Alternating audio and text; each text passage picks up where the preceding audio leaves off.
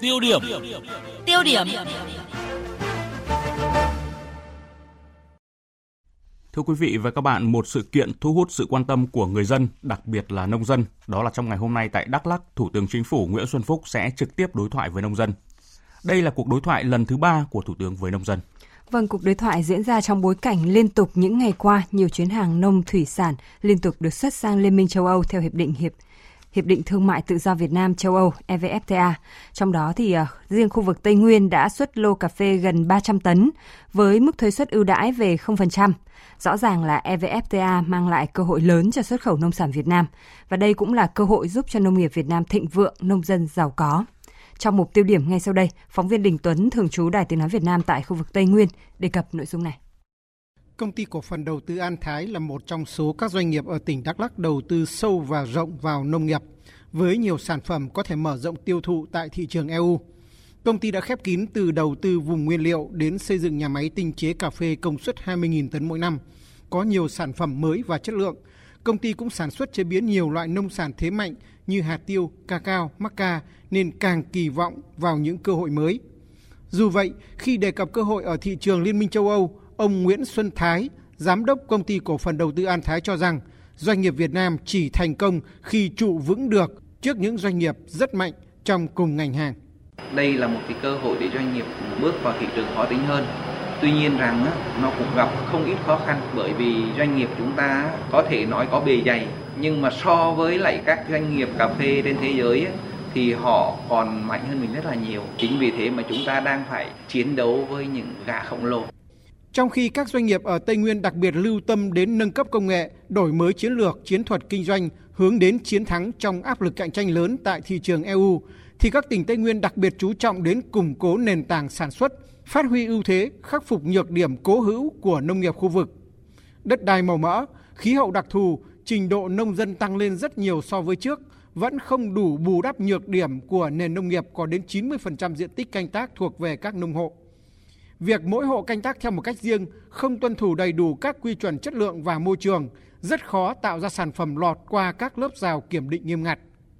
Theo Bộ Nông nghiệp và Phát triển Nông thôn, để khắc phục được nhược điểm lớn đang mắc phải, cách duy nhất là doanh nghiệp phải liên kết hợp tác với nông dân và các hợp tác xã. Hiện tại cũng đã có 150.000 hecta cà phê, tương đương gần 30% tổng diện tích cà phê ở Tây Nguyên là vùng nguyên liệu liên kết giữa doanh nghiệp và nông dân. Mỗi năm, diện tích này cho sản lượng hơn 400.000 tấn cà phê hạt có chứng nhận chất lượng, bán được giá cao hơn từ 30 đến 300 đô la một tấn so với giá chung trên thị trường. Theo ông Nguyễn Đỗ Anh Tuấn, vụ trưởng vụ hợp tác quốc tế, Bộ Nông nghiệp và Phát triển nông thôn, nếu các liên kết này được nhân ra rộng khắp, nông nghiệp Tây Nguyên sẽ được tổ chức thống nhất trong các chuỗi giá trị, nâng cao sức cạnh tranh. Tuy nhiên, việc liên kết dù đã có quy mô đáng kể nhưng vẫn ở thế bấp bênh. Dường như cái này nó vẫn còn rất bấp bênh. Hình như cái tình yêu này nó chưa bền vững lắm. Tức là hai bên là thừa biết là phải cần nhau nhưng mà hình như vẫn chưa tin nhau. Nông dân thì quy mô nhỏ, năng lực để tuân thủ các tiêu chuẩn chất lượng vệ sinh an thực phẩm, kỹ năng vẫn còn có vấn đề. Doanh nghiệp thì phần lớn hiện nay vẫn là tranh mua tranh bán vẫn thích mua trên thị trường trôi nổi nhiều không phải cầm cả lô hàng đẩy xuống tàu và phát phóng đi ít liên kết nhiều tranh mua tranh bán tranh sản xuất nông nghiệp tây nguyên chưa xử lý kịp các vấn đề của ngành cà phê hồ tiêu lại tiếp tục gặp vấn đề ở ngành hàng trái cây với khủng hoảng thừa sản phẩm trái bơ bút là ví dụ nóng hổi từ mức khoảng 100.000 đồng mỗi kg cách đây vài năm hiện giá trái bơ bút chỉ còn dưới 10.000 đồng mà rất khó bán. Theo bà Nguyễn Thị Xuân Hương, Giám đốc Công ty Cổ phần Sản xuất và Dịch vụ Nông nghiệp Hương Cao Nguyên, tỉnh Đắk Lắk, với cách làm nông đơn lẻ, cảm tính như hiện tại, nông sản làm ra sẽ gặp khó khăn ngay tại thị trường trong nước, chứ không đợi ra đến thị trường EU. Ngày trước bơ sáp là bơ chính vụ, người ta trồng bơ bút gọi là bơ trái vụ. Xong sau đó người người trồng bơ bút, nhà nhà trồng bơ bút và bơ bút trở thành bơ chính vụ. Bơ sáp thì người ta lại ghép hết, tại vì chỉ cần ghép một năm là hắn ra bơ bút. Thế là bơ sáp trở thành bơ hiếm và bơ trái vụ. Bơ sáp với giá cao nhất trong thời điểm năm nay là 45 ngàn một ký. Để khắc phục tình trạng manh mún tràn lan, bên cạnh các doanh nghiệp lớn tích cực xây dựng vùng nguyên liệu, các hợp tác xã ở Đắk Lắk nói riêng, Tây Nguyên nói chung đã có bước chuẩn bị kỹ lưỡng. Canh tác theo quy trình Việt Gáp đã trở nên phổ biến, sản xuất cà phê có các chứng nhận quốc tế như 4C, UTZ, Fairtrade để đáp ứng các thị trường cao cấp cũng đã trở thành quen thuộc. Tuy nhiên, hầu hết các hợp tác xã cũng đang trong diện lực bất tòng tâm, chủ yếu vì vấn đề tài chính và kinh nghiệm thương trường. Theo ông Vũ Đình Hoàng, phụ trách các dự án cà phê của Hợp tác xã Sản xuất Nông nghiệp và Dịch vụ Minh Toàn Lợi, huyện Crong Năng, tỉnh Đắk Lắk. Sau những chính sách hiệu quả trợ giúp nông dân và hợp tác xã, nhà nước cần quan tâm thúc đẩy hơn nữa các liên kết nhằm đồng bộ từ khâu đầu vào đến sản xuất và khâu đầu ra thị trường. Cái ngành nghề mà kinh doanh cà phê thì cái à, nguồn vốn nó lớn mà hợp tác xã đi vay thì vay không được. Chỉ vay cá nhân thôi chứ còn không ngân hàng nào trong nước này cho hợp tác xã vay. Một hợp tác xã mà cả hơn 1.000 tấn uh, nông sản mà cái vốn mà huy động được có tỷ 2 tỷ thì chẳng có nghĩa lý gì.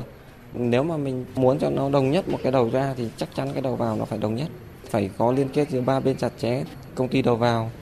hợp tác xã và công ty đầu ra thì hợp tác xã mới phát triển được. Nông dân Tây Nguyên đã được nâng cao về trình độ, đất đai khí hậu Tây Nguyên có nhiều ưu đãi, đảm bảo chất lượng nông sản có thể đáp ứng được bất kỳ thị trường khó tính nào. Ở quy mô nhỏ, nông nghiệp Tây Nguyên cũng đã có nhiều đơn vị doanh nghiệp thành công, nhưng EVFTA gồm những cam kết lớn cho thị trường rất lớn. Nông dân, hợp tác xã, doanh nghiệp ở Tây Nguyên cần nối vòng tay đủ rộng, đủ chặt mới tận dụng được cơ hội, vượt qua được thách thức đang mở ra. Vâng thưa quý vị và các bạn, những ý tưởng kỳ vọng kiến nghị của nông dân vùng Tây Nguyên cũng là mong muốn chung của nông dân cả nước sẽ được gửi đến Thủ tướng trong hội nghị đối thoại lần thứ ba sẽ diễn ra trong ít phút nữa. Theo ban tổ chức thì chủ đề của hội nghị lần này nhằm tập trung vào việc giải quyết tháo gỡ những khó khăn vướng mắc trong sản xuất nông nghiệp, xây dựng nông thôn mới, đặc biệt trong bối cảnh đại dịch Covid-19 đã tác động ảnh hưởng rất lớn tới sản xuất, tiêu thụ, xuất khẩu nông sản, nhất là ở khu vực miền Trung Tây Nguyên. Trên cơ sở đối thoại, Thủ tướng sẽ xem xét quyết định các giải pháp chỉ đạo ngay tại hội nghị nhằm tháo gỡ kịp thời những khó khăn vướng mắc để nông dân yên tâm đầu tư phục hồi sản xuất kinh doanh, khắc phục những bất cập trước diễn biến của đại dịch COVID-19, phát huy sự sáng tạo của nông dân, góp phần thực hiện thắng lợi mục tiêu phục hồi sản xuất kinh doanh ngành nông nghiệp. Và chi tiết của cuộc đối thoại này sẽ được phóng viên Đài Tiếng Nói Việt Nam liên tục cập nhật trong các bản tin và chương trình thời sự trên kênh Thời sự VOV1.